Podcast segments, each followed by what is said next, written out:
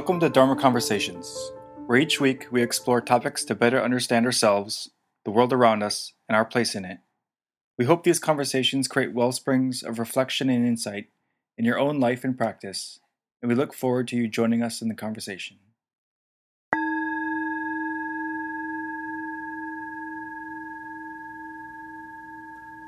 All right, well, welcome everyone. Good to see everyone. Uh, so, this is our first week of the uh, Exploring the Mind course. Um, and, you know, this course, we're going to really focus on this practice of uh, vipassana or insight uh, from some different perspectives. Um, you know, a lot of this material that we're going to be covering uh, today and over the next few weeks is is very similar to what we saw in the the Ngöndro Gomtri text that we did for the the hundred day Ngöndro this year. Um, so kind of going back to verses uh, five and six of that of that practice, where we're really looking at the mind, uh, gaining a better understanding of the mind and the and the nature of the mind.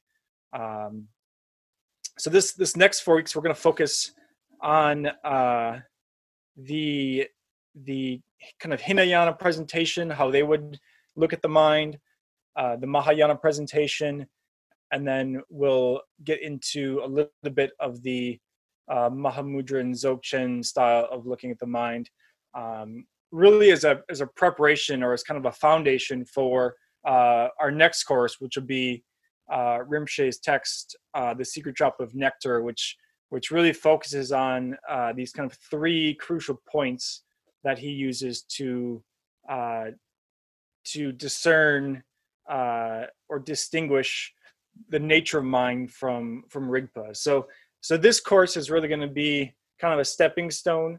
Um, you know, earlier this year we did the Ngöndro the the Foundations of Meditation course. Last uh, this last course we did was the Tsalung course, where we're working with our kind of ordinary body and, and as well as our kind of subtle uh, indestructible or vajra body to to work with the channels and the winds in support of meditation um, and then these next courses will really kind of hone in on the mind itself uh, for preparation for this next course, which will be on on Dzogchen. So um, that's just kind of the the kind of progression that we're going to be going through. Um, so I know a lot of you are familiar with a lot of these practices, and so you know if you have questions or if you have you know insights that you've had that have been helpful, or if you have um, you know maybe some some different perspectives or some different you know uh, texts that you have used that have been helpful um, please free, free, feel free to share those uh, just to kind of enrich the discussion. So uh, um, so today we're really going to start you know i want to kind of start where rinpoche uh, left off yesterday with uh, Gampopa's four dharmas. Um, and that first dharma of you know turning the mind towards the dharma because um, it's really the the central feature of of the buddhist teachings this understanding of the mind and uh, this this insight into the nature of the mind that really separates buddhist philosophy and thought and practice from a lot of other uh, spiritual or religious traditions. So you know, I really want to kind of focus on this idea of what is mind, what is the nature of the mind, and how these kind of distinctive features of of the Buddhist teachings uh, allow us to really enrich our practice and, and go deeper into this uh, this uh, kind of investigation or this search or this journey for uh, awakening and insight. So first, I want to you know, we we say so. Gampopa says, uh, "Grant your blessings that my mind turn towards the Dharma." Um, and I want to I want to define Dharma because uh, I think it can be helpful to helpful for our discussion because you know there's various nuances to the meaning of of Dharma. So Dharma first would be the teachings of the Buddha. So that's kind of how we normally associate Dharma. When we hear Dharma, we hear we think of like the scriptures or the teachings of the Buddha. Um, this second definition we can use is that which is authentic or true. Uh, so there's this aspect when we talk about dharma, we're talking about that which is a truth, that which is real, that's that which is authentic. Um, and then the third way that we can look at dharma is dharma can also mean uh, phenomena, or on a more kind of personal level, it can be the reality of our of our lived experience.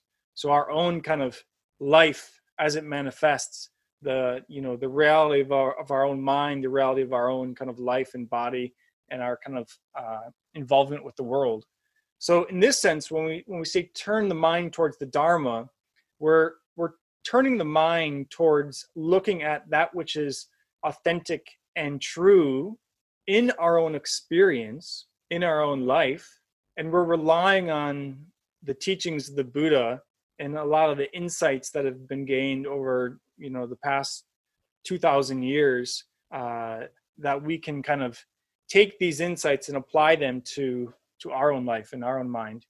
Um, so in that sense you know when we're turning our mind towards the dharma we're just we're rather than focusing kind of on the outer world or on our outer situation we're kind of turning the lens back on you know what is the mind what is the nature mind how can we understand or appreciate uh, the nature of the mind in our own kind of day-to-day lived experience? So um, to start with you know i really want to i want to focus on this question of you know what is mind or consciousness? Because um, we have a you know western western uh, philosophy or Western science has a certain perspective on you know what is mind, um, but the Buddhist tradition has a very kind of unique uh, presentation of the mind, and that's really helpful for uh, going deeper into some of these contemplations on the nature of the mind. So when we talk about consciousness or or mind in the Buddhist tradition, what we're really talking about is the skandha of consciousness or the aggregate of consciousness. So mind isn't one thing. There's not kind of like mind in our head and then, you know, body and then the world. Uh, we're really talking about an aggregate of consciousness. And so this aggregate can be described either through six consciousnesses, which is what you find in, in the Hinayana, or kind of the common uh, foundational teachings of the Buddha, or in the Mahayana, we find the eight types of consciousnesses. Uh, and it's not to say that these are eight kind of distinct consciousnesses, but rather that there's these kind of eight aspects of consciousness that are together forming uh, our experience of the mind or our experience of consciousness as this kind of, you know, we we kind of experience consciousness as this kind of single thing, uh, this single awareness or the single mind, but it's actually these kind of it's this aggregate of, of these different factors of uh, or types of consciousnesses to kind of create our experience. So, for the purpose of our discussion, we're going to use the the eight types of consciousness that you find in the Mahayana, um, which include the the six uh, types of consciousness that you would find in the Hinayana or the common tradition. So, um, does anybody I'm gonna I'm gonna exclude certain people, but uh, does anybody know what the eight types of consciousnesses are? I'm gonna say Dan, you can't answer. uh, John, yeah, you can't answer either. Um, Matt, sorry. Let's call it. I want to pick on some uh, people who don't always always uh, share something every week. So any any of the eight could be whatever whatever kind of comes to mind.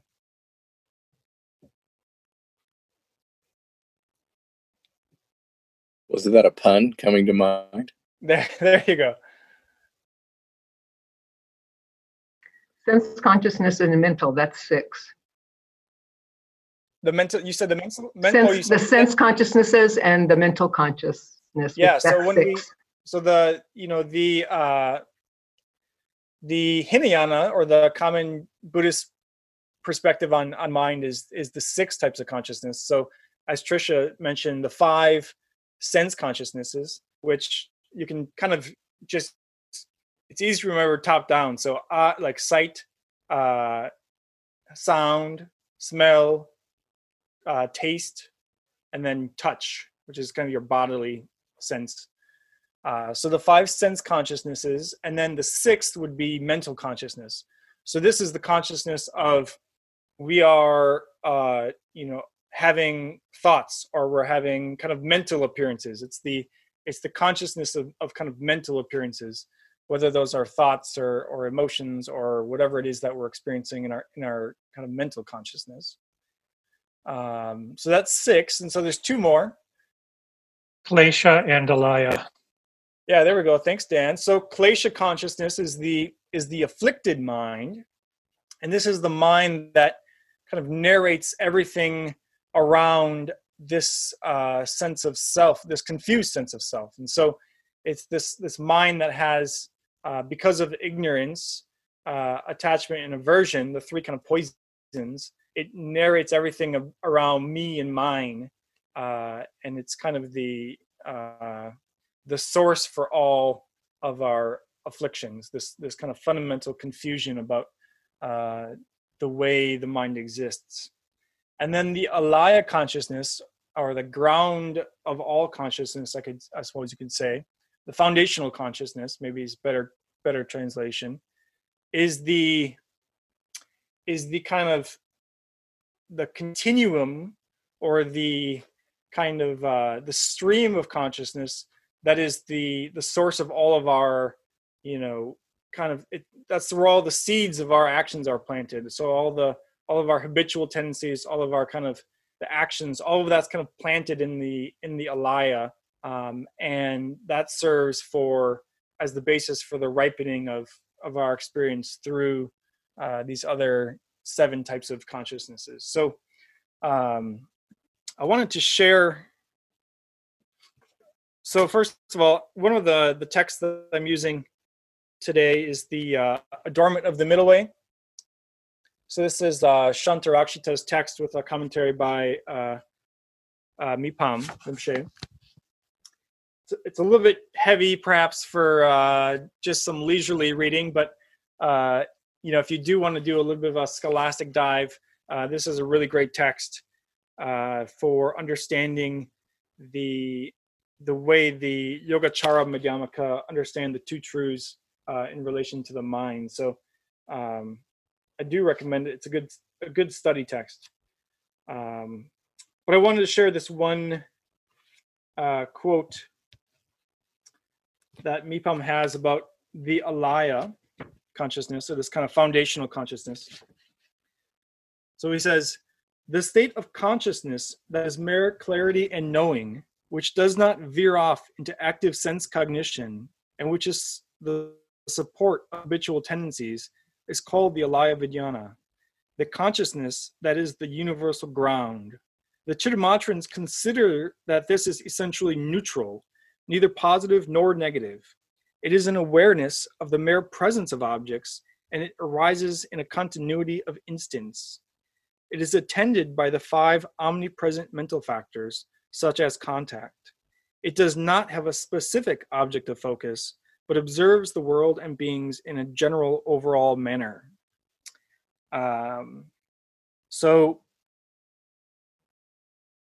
you know, there's a couple aspects here that um, that are maybe worth mentioning. So, uh, one is that this alaya consciousness or this foundational consciousness has these uh, five omnipresent or universal mental factors. So that means that every moment of consciousness has these five and those five are contact or kind of a sense impression if you will. Uh, the second is feeling. Third is perception. Fifth is uh, intention. And then uh, i'm sorry fourth is intention. Fifth is uh, attention. So intention attention and so these are uh, these are kind of universal or, or omnipresent factors that are always within any mind, whether that's a positive mind or a negative mind, um, and that those are those are part of the alaya consciousness. So what that means is that uh, the so the alaya forms if you in a sense because we talked about this last time in the Tsalung course when we don't recognize the empty aspect of the nature of the mind we we establish a ground where there is no ground. And so that ground is the alaya consciousness. So by by mis mis or not recognizing or misconstruing the nature of the mind we we don't realize its empty aspect and out of that we we establish a ground of being um, which is this which is this alaya consciousness. And so that that consciousness that has mis uh, misconstrued its true nature uh, is attended by these five omnipresent uh, mental factors. And so right there you have the basis for now we have you know contact with phenomena or sense impressions with phenomena and we're we're undergoing feeling uh perception and and those right there are kind of uh creating this uh this you know way for the uh seventh consciousness which is the the afflicted consciousness to narrate one's experience around that, that kind of experience. And so you know suddenly the the, the consciousness starts saying and it starts interpreting everything in, in in regards to you know me and that object or self and other. And and then you have all these kind of mental ideas and mental formations and and beliefs about what you're experiencing. Uh, and then that's kind of shaping your your experience of the world. And so that, that kind of the foundational consciousness is really the the substrate upon which all of that is uh, kind of taking place.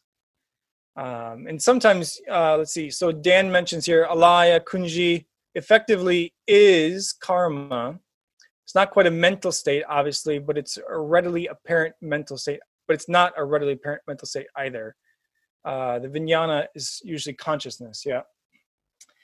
Yeah, it's yeah. It's so it is. So Dan's to Dan's point, it's not a mental state. It's not a so Mipam says it's it's generally it's considered neutral. It's not positive, it's not negative. Mental states, what we what we associate with mental states would fall in, under the the samskara skandha or the uh, mental factors, the kind of mental formations. And so um, you know that's that's kind of a, an extra layer on top of on top of this alaya consciousness. Um, ben asks, is it eternal? So that's a good question, and we're definitely going to be addressing that that you know further on our discussion. Um, you know, from a Buddhist perspective, it is not eternal, uh, but the that's not to say that it, it doesn't continue from moment to moment due to karma and conditioning factors. So we have it's not something that's eternal and yet because it's in a state of confusion it's per, it's self-perpetuating in that we continue to perpetuate a cycle of it uh, unfolding. So could i jump in for add something?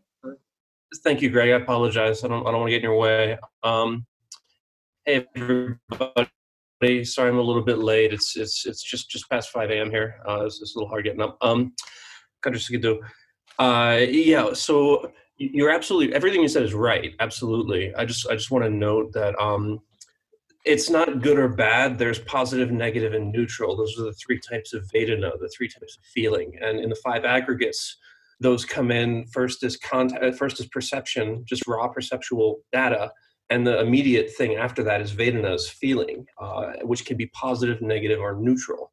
Uh, so you're right that this sort of the fourth aggregate, samskara, is when things kind of start to get online and we start to have what we consider to be coherent cognition. I care a lot about this. This is what my PhD is on. That's why I get kind of weird about it. Um, but but I, I, just wanted to kind of note note that, and and also you're absolutely right uh, about um, uh, your your discussion of is eternal. Um, permanence doesn't mean everlastingness in Buddhist philosophy. Permanence means it doesn't change. So if I have a concept, say, of a unicorn that I'm thinking of, uh, nothing about that is real. But the the idea of the unicorn, it doesn't change over time. It sort of blinks into existence and then it blinks out of existence. But from moment to moment, it doesn't exhibit the kind of change that uh, a seed or a sprout actually does. Uh, th- that our biological, you know, our, our physiology actually does exhibit a moment to moment change. Uh, and so that is that's kind of an important distinction philosophically. Sorry, that's that's. No, thank you, Dan. Those are all. Could good we call points. that Dan, uh, persistence? I'm sorry. What was that, John? Could we call that persistence? Was so it's like a karmic Yeah. persistence? I think that's a good word. Dan uh, Schreibman, you you had something or question? Oh, you're you're still mic'd. Here we go. What's popping out to me here are, um, you know, we spoke about turning the mi- mind, refer to the five skandhas, and we're talking about alaya being contact, feeling, perception, intention, attention. Well, contact, feeling, at contact, feeling, perception, at least, you know, sounds like the bottom part, bottom third of the wheel of the 12 nidanas. And it sounds like we're doing different slices here of the same thing um, or intersections. Uh, maybe we're talking about different parts of the mind that seem to be intersecting here, or, or are we just really talking about all the same thing when we're talking about skandhas and that portion of the uh, nidanas and this description of alaya? If, if I could clarify, Dan, I'm sorry, I don't, I don't mean to jump in on you, on you, Greg. Um, it, it, it's not that Alaya is those things. Those are the five omnipresent factors, uh, the Sarvatraga, and, and, and the omnipresent means omnipresent. It means they're always online. They're always, they're always there. So in every moment of consciousness in which those omnipresent factors are happening, the alaya is there. That does not mean that those things are the alaya, right? Uh, the alaya just is, as I said, it's it's effectively a bag of karma. Is is how Asanga talks about it um, in the Abhidharma uh, Samuccaya in the, in the in the collection of, of Abhidharma, uh, the Mahayana Abhidharma stuff. Um, you're, you're also absolutely right that there's a, a, huge overlap between the uh, the skandhas and, and the 12 links of interdependent origination, the, the 12 nidanas um, one of which, of course, is contact, which is also an omnipresent factor. So they're all interrelated, but they're not doing um, repetitive work. Is is the thing? Um, the you know that otherwise they they wouldn't all be there. Uh, the fact that we have a set of five aggregates and a set of twelve links of interdependent origination, but by itself should tell you that they're they're doing different work in the Buddha's path. Uh, hopefully that's helpful. It is. Thank you. Yeah, and that's you know, thank you, Dan, and, and Dan uh, Schreibman. That's a great insight because the not only can you understand the skandhas in terms of consciousness in the alaya, but you know, as you're pointing out, there's also this connection to the 12 links of dependent origination, which is kind of the, the you know the kind of earlier uh, way of interpreting uh, dependent origination through these 12 nidanas or 12 links. And so, yeah, that's a great insight that they're very highly connected uh, and kind of intertwined and entangled. So I want I want to turn the discussion a little bit from the alaya to Can I ask- the klesha consciousness. Before you, Oh, Carla, go ahead. Yeah, uh, so the question is: Is the Alaya Vijnana um, made up of the seven consciousness before of the, the ones before as an aggregate? So, So- like, you know what I mean? You've got the seven before the senses, the mind, the uh, false perception of self, and then is the alaya an aggregate of all those collected together? Go ahead, Dan. Dan? You have Dan. You have a Yeah, th- th- thanks, Greg. I, I don't. I really don't mean to, to to to take over. It's just my again my, my PhD is in Yogacara philosophy, and I, I just I'm I'm so happy to be able to talk to you all about this stuff. Um, no, the um, it, it's it's not the eighth as as a crescendo of the Earth Seven. It's actually the the the, the deepest sort of. Uh, Bill Waldron calls it the Buddhist unconscious and argues that it does have a lot of uh, similarities with Freud's concept of the unconscious. So it is the alaya is a radically unavailable mental state that just is the place where all of the karma goes effectively. So, in any moment of cognition, um, from a Yogacara standpoint, uh, it starts with the alaya and the alaya sort of karma. It's not temporal, so don't you know? It's a little bit weird, but it karma kind of comes out and gets immediately bifurcated. Uh, it gets split into an in here and an out there, uh, and that is the functioning of the seventh consciousness, the the afflicted thinking mind, the klishta manas, and then out of that comes our ordinary experience. Um, so it's certainly not the total, but then because we misapprehend experience at every single moment of cognition, um, because we think there's an in here and an out there, because of that, uh, new karma is generated. And so there's it's a perpetual motion machine of karma, which is what we are in samsara. Every moment, ignorance is operative. Uh, karma is coming out and expressing itself in our experience, and it's also going back in. And so the Buddhist path really comes down to how and when and what are you intervening to break that cycle. Uh, yeah, hopefully that's helpful. Yeah, thank you, Dan. And I, I wanted to uh, add, Carlo, that I think it's helpful to think of the eight consciousnesses all as being uh, within, kind of included within uh, or subsumed by the alaya, and so that there's nothing that we're experiencing that's somehow like outside of the alaya. The alaya is kind of the, if you will, the the all-inclusive sphere of mind, and then everything that we're experiencing, whether that's mental consciousness or sense consciousness, or or the afflicted consciousness is happening, uh, it's kind of included within that uh, that kind of bucket, if you will. So I wanted to to focus or just shift our focus here to the klesha consciousness and the way that that's operating in, in conjunction with the alaya. Uh, so consciousness itself is defined as clarity and knowing, or you know, this is this term rigsel, uh, and it may be classified into eight kinds or the eight types of consciousness, uh, which are defined as the awareness of objects produced in dependence on the dominant condition of the visual organ.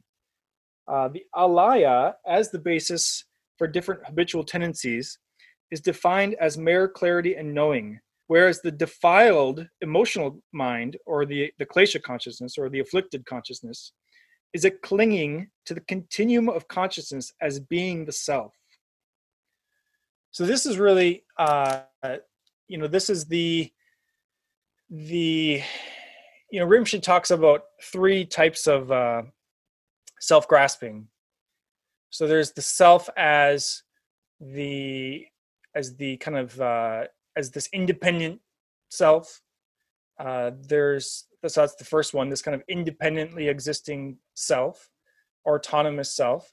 Uh, the second would be the self as a as the kind of experiencer or the kind of basis for all of your experience. Um, you know, everything kind of comes back to this kind of protagonist uh, figure that is that is central that is greg that's central to my whole life um, so there there's this this grasping to self as this kind of experiencer.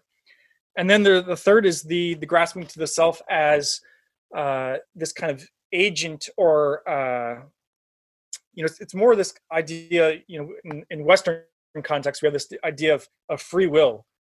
This kind of this self that has this ability to kind of decide and and be the, the agent of of uh, you know its life and so the the the klesha consciousness the the afflicted consciousness is what's kind of giving birth to uh, these three types of uh, self grasping now that's not to say that that this is uh, that this is the root of samsara, right? Because we've already kind of missed the boat, if you will, by by not recognizing the nature of the mind, not recognizing the empty aspect of the nature of the mind, and kind of giving rise to the alaya consciousness. But the afflicted consciousness is when we start creating a, a story and a uh, this all kind of elaborate, you know, description of of I and this kind of identity uh, in in our life. And so this is really the the foundational aspect. Then you get into the mental consciousness, which is obviously ideas and concepts and philosophical positions and beliefs and all of the kind of elaboration on that fundamental misperception. Uh, and all of that shapes or kind of interprets the inputs of the the five sense organs and so you know we're seeing things and they we we either they either confirm our reality or they kind of question our reality we hear things they either affirm or, or question our reality. And so we're constantly interpreting everything that we're experiencing through the lenses of the afflicted mind and the uh, mental consciousness. And so that kind of touches on a really kind of unique uh, understanding of of form or of reality in the Buddhist in the Buddhist uh, tradition or Buddhist teachings, and that is that there is no there is no external reality that's apart from mind, um, and that can be that can be that's a very kind of controversial uh, subject or topic um, because we very much believe that there is a some kind of physical reality, right? Uh, it's almost like unquestioned that you know clearly I I exist, but it's also somewhat clear that like the world exists, that there there is this kind of world uh, out out there somewhere. Uh, but from a Buddhist perspective, all of that is included within mind. It's not mind and then world or reality it's all included within mind um, and that's because our experience is we can't have an experience of the world that's that's separate from mine. Because our experience of the world is through the five sense organs. Uh, and those are themselves dependent on you know visual consciousness connecting with uh, an eyeball, in this case, a visual organ, and then a visual object. And so those three are completely interdependent conditions that are are operating simultaneously. There's no kind of real world, real consciousness, and those are kind of independent things. We're perceiving the world through all these filters of my own visual consciousness as well as my own perception and my own kind of beliefs about what I'm seeing, my own kind of mental formations. Uh, all of that's kind of, uh, in a sense, coding our experience to kind of produce this kind of final result, which is I see a table. And so all of that is is this kind of interdependent process, and there's nothing that is there's nothing that we can perceive out there that's not through this filter of the mind. Um, Jenya, you had a question or comment? Yeah, uh, Greg, could you please speak a little bit, if, if you think it would be appropriate in this context, about the quote sequence um, unquote, because there are different philosophical uh, views of what happens first. Like, for example, our uh, sense faculties engage, and then all of the subsequent um, thing happens, and then alaya gets stored the karma, or the perception is that alaya shapes everything, and then after that, we kind of everything cycles up, and this is how we are essentially engaged with the external object. Yeah, that's a great question, uh, uh Jenya. Thank you. So the the usual way that we understand this evolution or this development uh, is through the five skandhas, and so consciousness, the aggregate of consciousness, and I want to come back to this idea that when we talk about mind consciousness, we're referring to it as an aggregate because there's a lot of things that are happening at once. Uh, but the aggregate of consciousness, like like we mentioned before, has these kind of five universal uh, or omnipresent mental factors. Uh, and so because of that, there's contact or there's kind of uh, some kind of sense impression which produces a feeling. Feelings the second skandha. And feelings are, are interpreted, as Dan said, either positive, negative, or neutral, but we're having some kind of tone to that feeling. Uh, and then perception is discerning the various kind of qualities of that experience, which is the third, perception is the third skandha. Uh, and then fourth, we have the mental formation. So now we started developing ideas or thoughts or concepts about what we're experiencing. And then fifth is the development of the form or rupa skandha. And that's the fifth element, which is table in this case. Uh, but all of that is going through this uh, this kind of evolution or this kind of progression of uh, development in order to produce what we're calling Greg experiencing a table. And so conscious, it, they kind of evolve through uh, actually a little bit, generally they're, they're presented form, feeling, perception, mental formations, and, and consciousness. That's the five skandhas as they're kind of traditionally presented. But when we think about how they evolve, um, consciousness has a feeling, perception, mental formations, and then form. And so, consciousness separate from form is uh, is uh, something that we can't experience. And so, I want to bring out this quote that Mipam had, um, because it touches on on this idea of of consciousness and form. Uh, so the Chittamatra approach emphasizes the fact that no matter how real and solid external objects may seem, all of them, including our knowledge about them and their apparently objective constitution, occurs wholly within the sphere of consciousness. This carries the important implication that even if one accepts the objective existence of phenomena separate from the mind, their extramental mode of existence, if there is such a thing, is by de- definition unknowable. To reach beyond the mind and to experience phenomena exclusively from their own side in a complete self-contained object- objectivity is impossible as it is for us to climb out of their out of our own skin. Indeed the very supposition that there is a mind and there is a world and a separation between the two are themselves mental events or mental ideas or concepts. Um,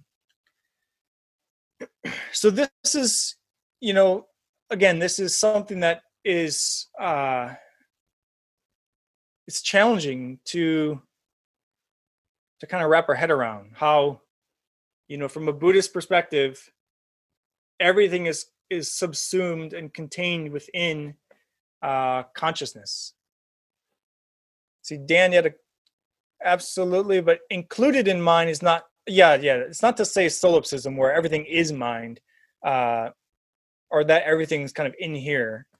Um, Longchenpa is beautifully clear about this in the commentary to resting in the nature of the mind. Yeah, that's not so. That's not to say that everything is uh, included, like everything exists within mind, but but more that this idea of if you just kind of touch back into dependent origination, that there is no truly existing self and there is no truly existing other. Instead, what's happening is this kind of infinite play of dependent origination, which consciousness is is going through all these filters to kind of create our experience and then saying that there's some kind of substantial thing there that there's this gregness you know aware of this tableness and that both of those things are kind of substantially real and concrete. Uh, and so that's really the source. Because of that confusion, then we have all these reactions. This is either for me or against me, and we have all these kind of all the all these other processes that start to kind of get loaded on top of this uh, this fundamental misperception. John, were you going to say something? Um, I I think I was going to say that we we often mistake all of this hullabaloo as as the compiler as the self of all this you know because we're we're hearing about all these different things and and one of the questions that came to my mind was well what brings it all together well well nothing brings it all together it's simply experience and that's the and that's the the issue is that we try to we try to label it and we try to conceptualize it and we try to have it make sense in context but in reality it's just input it's just experience Yeah. So is it because I want to take a little bit of time here to to look at the way that the Hinayana tradition looks at the mind uh to understand the mind. So I know we've kind of presented here this idea of like what is mind? When we say mind, what are we talking about? And so does everyone kind of understand is this is this presentation of the eight consciousnesses and the way they're kind of interwoven or kind of entangled to kind of create this what we call this experience of the mind or this experience of the self does that make sense good so let's just shift gears a little bit to looking at that mind uh you know which is really the the topic of this course is exploring that mind.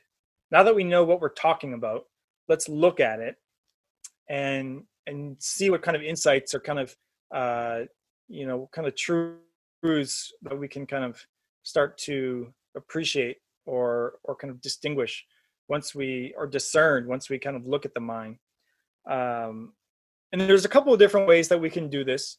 So you know generally we can talk about two ways of looking at the mind. One is an analytical way using you know reason and logic and and uh, going through this kind of analytical approach. And then the other is is the this kind of direct perception or this kind of directly looking at the mind. Uh, and so the hinayana and the mahayana sutras deal with the kind of analytical approach this kind of reasoned analysis using logic and, and all this kind of stuff uh, and then the uncommon traditions of mahamudra and dzogchen use the this kind of uncommon way of, of looking at the mind, which is is direct directly looking at the mind itself, uh, free from uh, this kind of analytical approach. So today, you know, John's going to touch a little bit on the on the Mahamudra traditions uh, method or, or, way of looking at the mind in a few weeks. Um, but today, I'm I'm going to primarily focus on the the analytical method that you would find in the the Hinayana.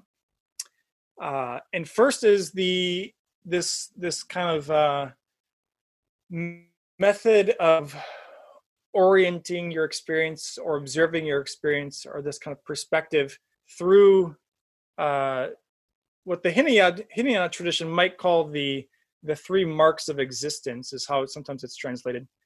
Um, but you also find it in the the four the four seals uh, which are kind of the central tenets, if you will, of the Dharma. So, anybody know what the four seals are? Dan does. Anybody else? Maybe you don't know all four, but maybe you know three or or one. John, come on. Am I eligible? You're eligible. okay. So the four seals are um, uh, appearances are selfless. Uh, appearances are interdependent. I think that's right. Uh, no, impermanent. Um, all tainted states uh, are suffering, and nirvana is peace. I think that's the last one. Yes, that is all four. So uh, impermanence. The second is uh, dukkha or suffering. The third is selflessness or emptiness, and then the fourth is nirvana is peace. Um, and the fourth one's kind of distinctive to the Mahayana tradition. That the the the Hinayana tradition, I think, only had three. No, Dan. No, no, no, no. Sorry, I, I don't. I don't mean to contradict you, Greg, but no, that's the the four seals are are, are pan Buddhist. Um, Nirvana is peace in in non Mahayana traditions. Uh, you know, Hinayana is fine to talk about when we're speaking from a, Mahayana viewpoint, as long as we understand that these are not people these are not things that people yeah. actually believe like i am a lesser vehicle practitioner i'm not as good as those other people that's not a coherent thing to think yeah. uh, the people that that that uh, you know embody what we're talking about from the mahayana perspective these days are theravadins um, I, I, just wanted to note sorry to that's like a thing for me um, I just wanted to note it's uh, impermanence, uh, suffering, and so forth. You're absolutely right, but the the subjects of all of them slightly change. So um, yeah, all, all all appearances. What is it? All appearances uh, uh, mitak. Um, yeah, all, all appearances are impermanent. Um, all compounded phenomena are uh, yeah all compounded phenomena are impermanent. I apologize. Uh, i just wanted to kind of note that the there are subject poles to, to each of these four that are also important. I just don't have them at the top. Yeah. Um so the the reason i i said that the the hinayana is they talk about three uh, seals is that I know in the Pali tradition they actually explicitly talk about three seals, which are, uh, and they use this this kind of you find this a lot in the Pali Sutras where it says, uh, you know, the Buddha is talking to someone and and they ask this question and he's he goes through this uh, this kind of repetition where he says, it is impermanent, or this is so like let's just say we're using consciousness, right? This is impermanent. This is suffering. This is not self. And this he uses this kind of triad of this it's this it's almost like this mantra that they use uh, in contemplation when they're kind of contemplating their experience or contemplating any of this. And they say this, this is impermanent. So consciousness right? It's it's constantly changing. It's impermanent.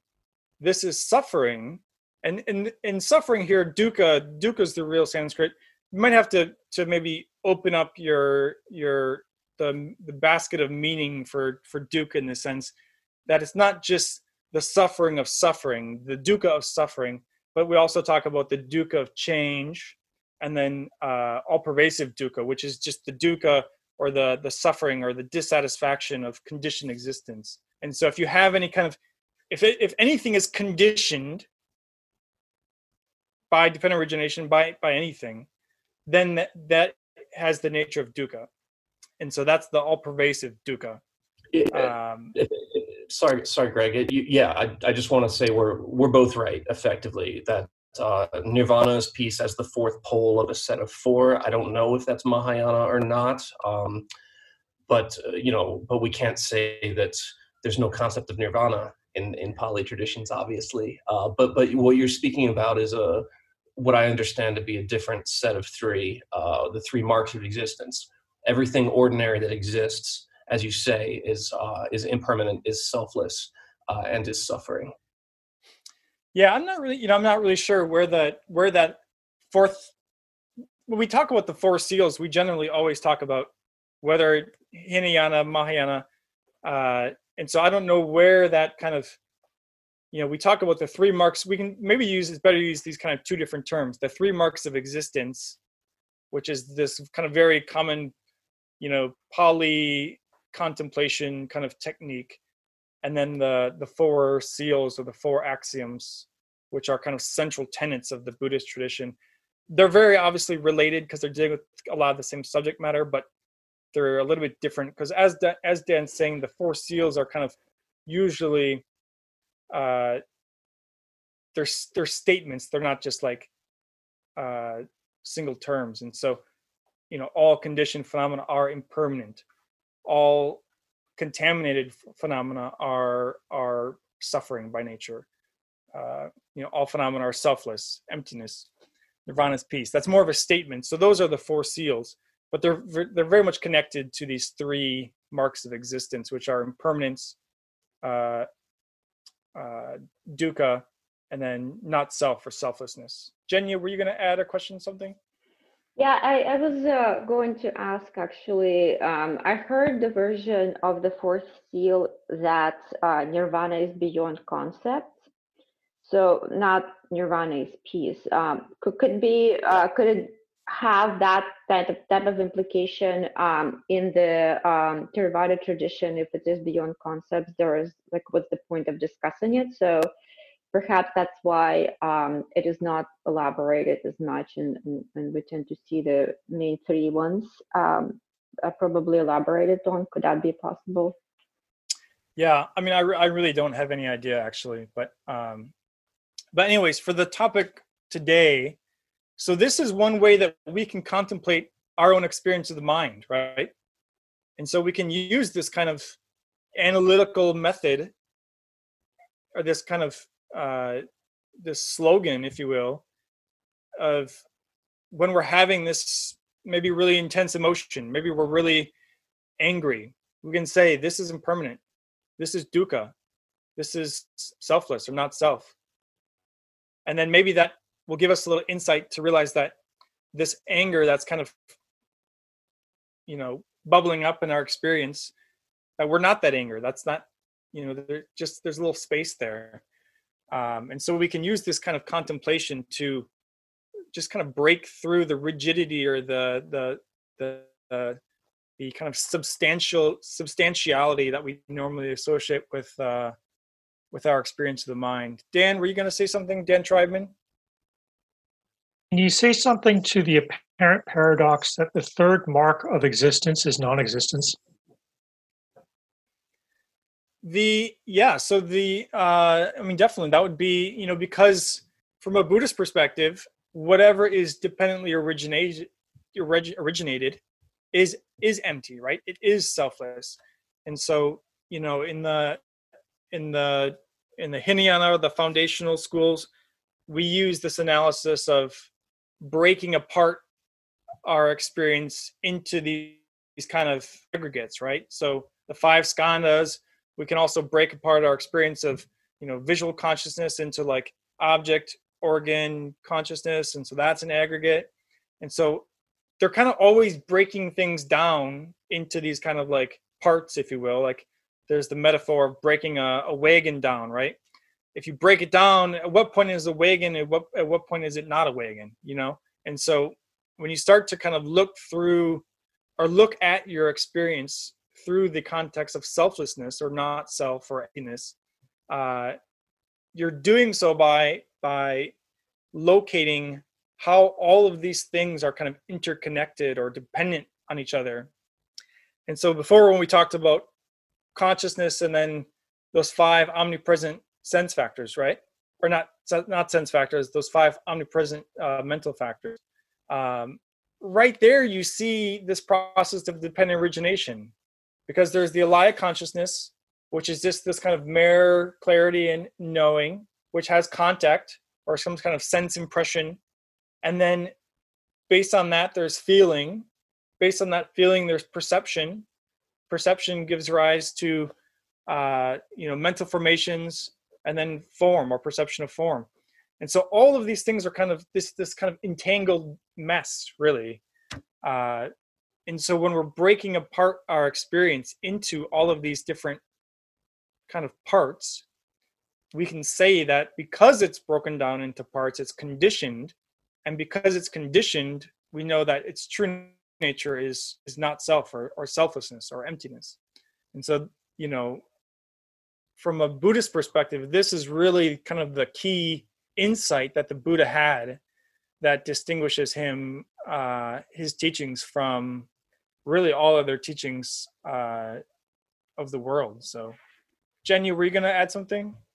Yeah, there can be also um, useful to um, draw a distinction between existence and um, uh, kind of how things exist. So, empty doesn't mean non existent, it means essentially that it doesn't have any inherent nature. And if we just think about the word existence per se, then um, it kind of gets us entangled with all this stuff, right? So all this, all, all those particles exist, uh, like uh, different schools um, uh, uh, stipulate, or is there a really truly existent unbroken piece of mind, uh, mental uh, activities? So um, existence and emptiness are slightly different things. It, it, uh, Buddhism doesn't really deny existence, but it says that uh, it doesn't really it's not really what you think it is essentially which means empty yeah yeah i always think it's helpful to think of you know emptiness and existence as this kind of paradox between it's not it is and it's also it is not uh, it's between those two extremes of negation and affirmation dan you had something Yeah, thanks. Uh, I, I, was I was going to say more or less exactly what what Jenya said to to Dan's questions. So thanks a lot, Jenya. That was that's beautiful. Um, yeah, it's uh, it's not about existence or non-existence. It's about stuff not being the way that it seems. Um, I mean, Nagarjuna is extremely clear about this in the roots verses the middle way. Um, you know, it, it is very useful and important to distinguish between emptiness and existence, but we don't want to go so far as to think that they're completely different things um, because the emptiness is the lack of extra, basically. Like we, we think we grasp ourselves as being sort of in here and like I'm the same guy that woke up, you know, not long at all before I, I joined the call. Um, I, I think that this cup is sort of stably occurring and it's coffee and it's really coffee. And that's just not actually true. Those are convenient fictions. So that so it we're not dealing with negating stuff that exists. We're dealing with calibrating how things actually exist when we're having that conversation. I just wanted to so matt noted in the comments that the four seals are stated in the sutra uh, questions of the naga king sagara. So that would be uh, you know based on the you know the pali sutras. And so uh, so those are definitely spelt out in the kind of common core uh, buddhist scriptures. So thanks matt. It uh, um, matt John, yeah it, it says in the bodhicharyavatara that uh, in chapter 9 that the point of all this emptiness isn't to prove that things don't exist but that there's a release from suffering that that grasping at them as if they are permanent and if you grasp at things as the opposite of the three marks of existence then it causes suffering. If you think they're permanent it causes suffering. If you think it has a self it causes suffering. If you if you heap emotion onto a mental state it's it's suffering and and this is this is what it's trying to prove it's not about oh everything's blank it's about don't grasp to it. Yeah, thank you, John. Um, so we're getting at the end of class here, and so I just want to tie up, kind of bring all this together. So, you know, when we're looking at mind, um, you know, we can use these three marks of existence to kind of look at the mind or contemplate the mind. We can use dependent origination to look at the mind or contemplate the mind. And we kind of we did that through showing this kind of evolution of uh, consciousness into the five skandhas, as well as uh, you know, as Dan pointed out, there's also this evolution of the 12 links of uh, dependent, which happens. So we can use that kind of analysis to show how consciousness gives rise to to form and contact and feeling, and those give rise to uh, to you know grasping and craving and then those lead to becoming and then all of a sudden you have birth aging sickness and death.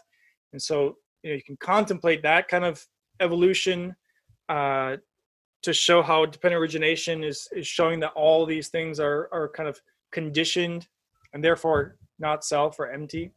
Um, but the point here is that when you when you apply these methods to these three types of ignorance so this the ignorance of self being kind of this independent autonomous person uh, or the second self as this kind of experiencer or the kind of you know protagonist of your life uh, or the the self that has free will or this kind of like ind- you know this kind of actor who's kind of making decisions um, each of those three types of self grasping grasping can be broken down through this types of analysis. So we can show that we're not independent uh, because you know we have these five skandhas and and all of this is kind of our our experience of the self is all conditioned by these kind of processes that are, are that are unfolding. Um, we're also not this kind of that's you know somehow the greg that's continuing from when i was five until when i was 20 until now. Like yeah i'm different. Yeah my body's different. Yeah my thoughts are different. But like there's still some like some like gregness that was kind of continuing from from birth to now right? There's there's some kind of protagonist to the story that that's actually that's actually me you know? Um but even that can be shown because experience itself is a dependent it's dependently originated, right? And so none of those kind of instants of of Greg are any more kind of real or or established or truly existing than uh, than any other. So um, by showing that experience itself, this this way that experience is formed is is itself dependent, uh, shows that experience is a dependent phenomena. It's a conditioned phenomena, and therefore it's it's empty. It's emptiness. Um, and then this idea of like free will, this kind of actor who's kind of in this kind of in charge, making all these decisions of our life and and kind of steering us uh, on our course. Um, even this can be shown to be empty because how can we make any decisions? How can we make any, you know, uh, how can we make any kind of, uh, you know, point or establish anything that's kind of, you know, me doing this free from all the conditioning factors that are influencing that decision, right? Uh, so that's how I like to think about free will is that yes, we have the ch- the chance to choose and we can make decisions and we can have these intentions, but those are all conditioned by our environment, by our karma, by our you know habits, by our life. Um, Jenny, were you going to add something? Greg, I really appreciated your clarification, and I think the beauty of the Buddhist tradition in its totality is that there are different ways to approach that selflessness and break down the um, actual suffering. That's what John mentioned, right? So all of it, um, kind of, if you believe in this, you end up suffering. But there are, from the Buddhist past standpoint, past standpoint, uh, the entire point of the discussion of the mind is that it kind of gives a sense of uh, possibility and opportunity. And the entire Buddhist tradition gives us different avenues to get there uh, no matter how you go, you'll get there. And that's why uh, it is so powerful because um, there is a variety of different um, methods for pretty much everybody to choose from.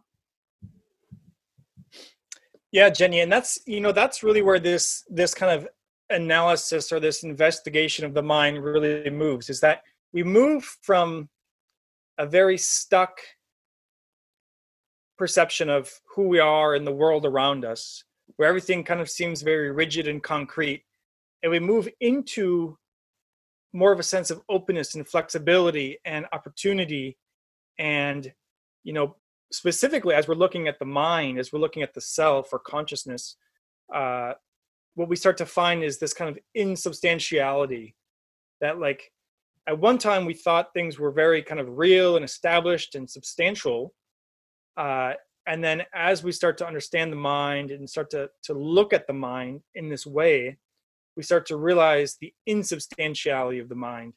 That what we once thought was very real and fixed and established now has this kind of openness and this kind of uh, you know flexibility and this kind of potential that that we weren't really necessarily appreciating or attuning ourselves to.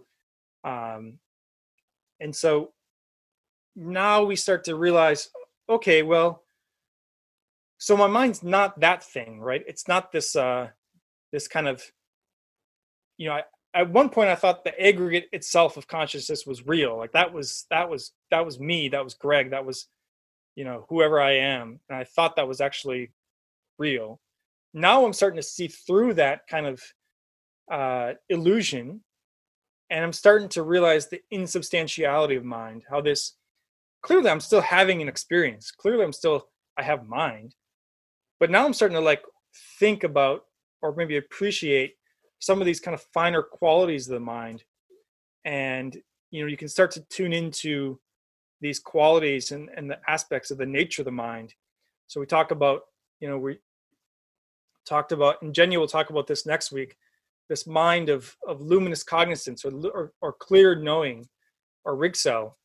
Um, and you can start to appreciate the the kind of empty aspect of the mind and the clarity aspect of the mind. You can actually start to tune into those aspects in your own practice. You can actually start to appreciate how there's these different uh, subtle layers to the mind that were previously kind of blocked off because we were very stuck in this kind of outer outer shell of perception rather than uh, taking a deep dive into the the mind itself. So, you know, we're going to continue to talk about this over the next few weeks. Jenny is going to talk about uh, this luminous uh, knowing next week. Matt's going to explore um, the, uh, the Mahayana perspective on understanding the mind uh, from the perspective of the two truths uh, in a few weeks, and then John will John will, and that's those are kind of all within this kind of umbrella of this kind of analytical approach to understanding the mind, and then John will look at the uh, this kind of direct method of of Mahamudra for looking at the mind. So um, I know we're a little bit past today. Does anyone have any questions before we wrap up? All right. Well, thank you guys.